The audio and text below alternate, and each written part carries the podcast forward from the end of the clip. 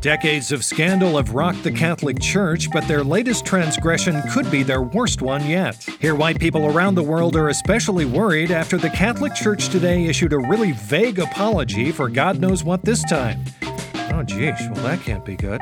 From the Onion and Onion Public Radio, this is The Topical. I'm Leslie Price, and the news is my shepherd, for there is nothing I shall want except for you to stay with us. There's a lot happening these days.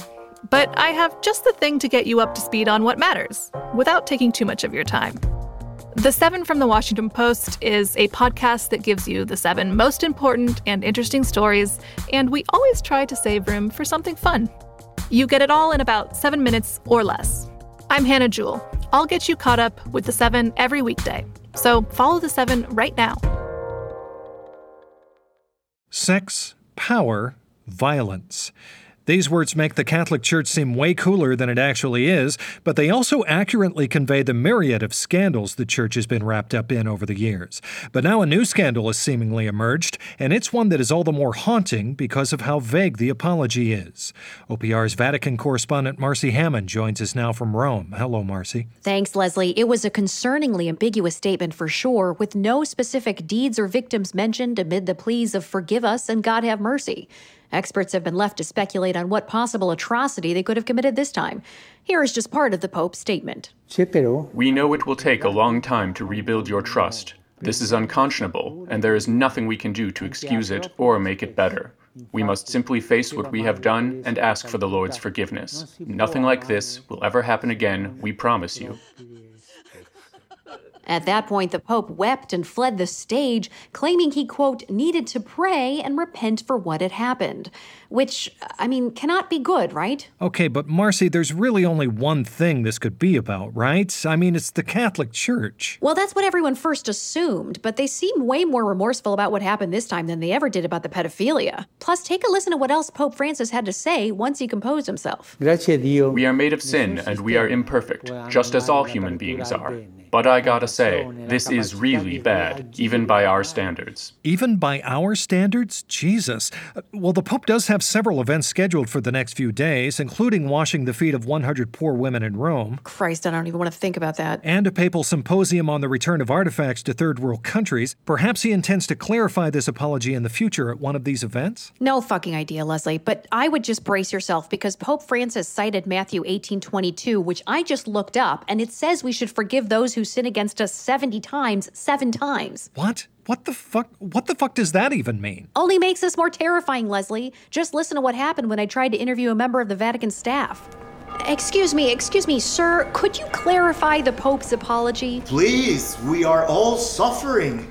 Can we not grieve in peace? Grieve what? Are people dead? Is it financial corruption? What did the Pope mean by the cleansing light of God? Santa Maria, hey, Madre hey, de Dios, look me in the eyes. Say something. Stop that right now. Answer me, goddammit! What did you do? Amen. Oh boy. Yes, I tried almost a dozen other members of the Vatican staff, and none of them would say a word to me. Not even the cleaning crew or the gift shop employees. Well, I think I need to go home and check on my wife and kids, see if they're okay. I've already bought a gun. Thank you, Marcy. Tomorrow on OPR, learn what you can do to defend your home and your family from incursions by the Catholic Church. We'll be back in a moment.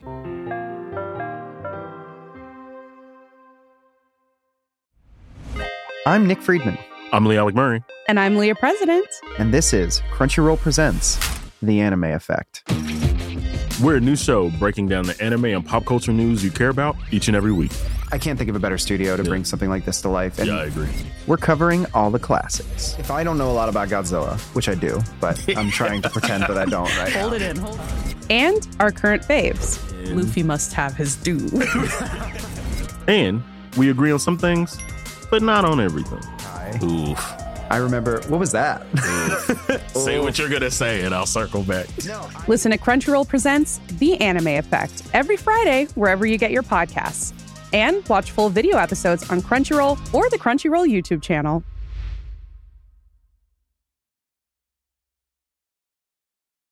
I've been trying to expand my understanding of other cultures, specifically by learning slang terms in other countries. For example, did you know that a duvet is called a doona in Australia? And that a duvet cover is called a doona cover in Australia. And sometimes in Australia, they call a duvet a doon, like, here, you look a bit chilly, have some more doon. Pretty remarkable. If you have any insight on other slang terms in foreign countries, let me know on social media because my mind is ready and soft and malleable, like a doona. Now, here's what else you need to know today. Amid a sharp increase in COVID 19 cases throughout the state, Kentucky health officials today are hoping to mitigate the spread and have introduced strict new die at home measures for the state's residents. Health officials were hesitant to implement such strict death mandates, but insist that at this point there really is no other option. Opponents within the state legislature are vowing to fight the die at home measures, however, as they believe it goes against their constitutional freedom to kill themselves and others wherever they see fit. And despite some positive updates, there is still widespread skepticism over the coronavirus vaccines. But some former presidents are hoping to ease people's worries. In order to boost the American people's confidence in its safety, former President Barack Obama is today volunteering to inject himself with the vaccine, as well as eat a ghost pepper and get bitten by a tarantula live on his new YouTube channel. Sounds pretty sick. I'll have to subscribe to that. Not all former presidents are as confident in the COVID vaccine, however, as Jimmy Carter today announced that there's, quote, no way in hell I'm letting them put that thing in me. The 96 year old former president went on to say that while he may be old, he ain't stupid, and that all those quacks can just, quote, go find someone else to stick with all those needles. Mm, good for him. And that's the topical for today. I'm Leslie Price. If you enjoyed today's episode, you can subscribe to the topical wherever our Lord had predetermined you get your podcast. It's all part of his plan. And you can also sign up to become a member of the Topicals Patreon, where for as little as $5 a month, you'll have access to all kinds of exclusive news content. You can even send me private messages right on the Patreon platform. It's kind of like podcast confession, but because I'm not a priest, I am allowed to tell everyone about your sins, so before you go confiding in me, just be warned. And tomorrow on the Topical, he's being called a rising star in the political world. We'll sit down with the aspiring politician who really hopes the government leaves some women's rights for him to gut one day.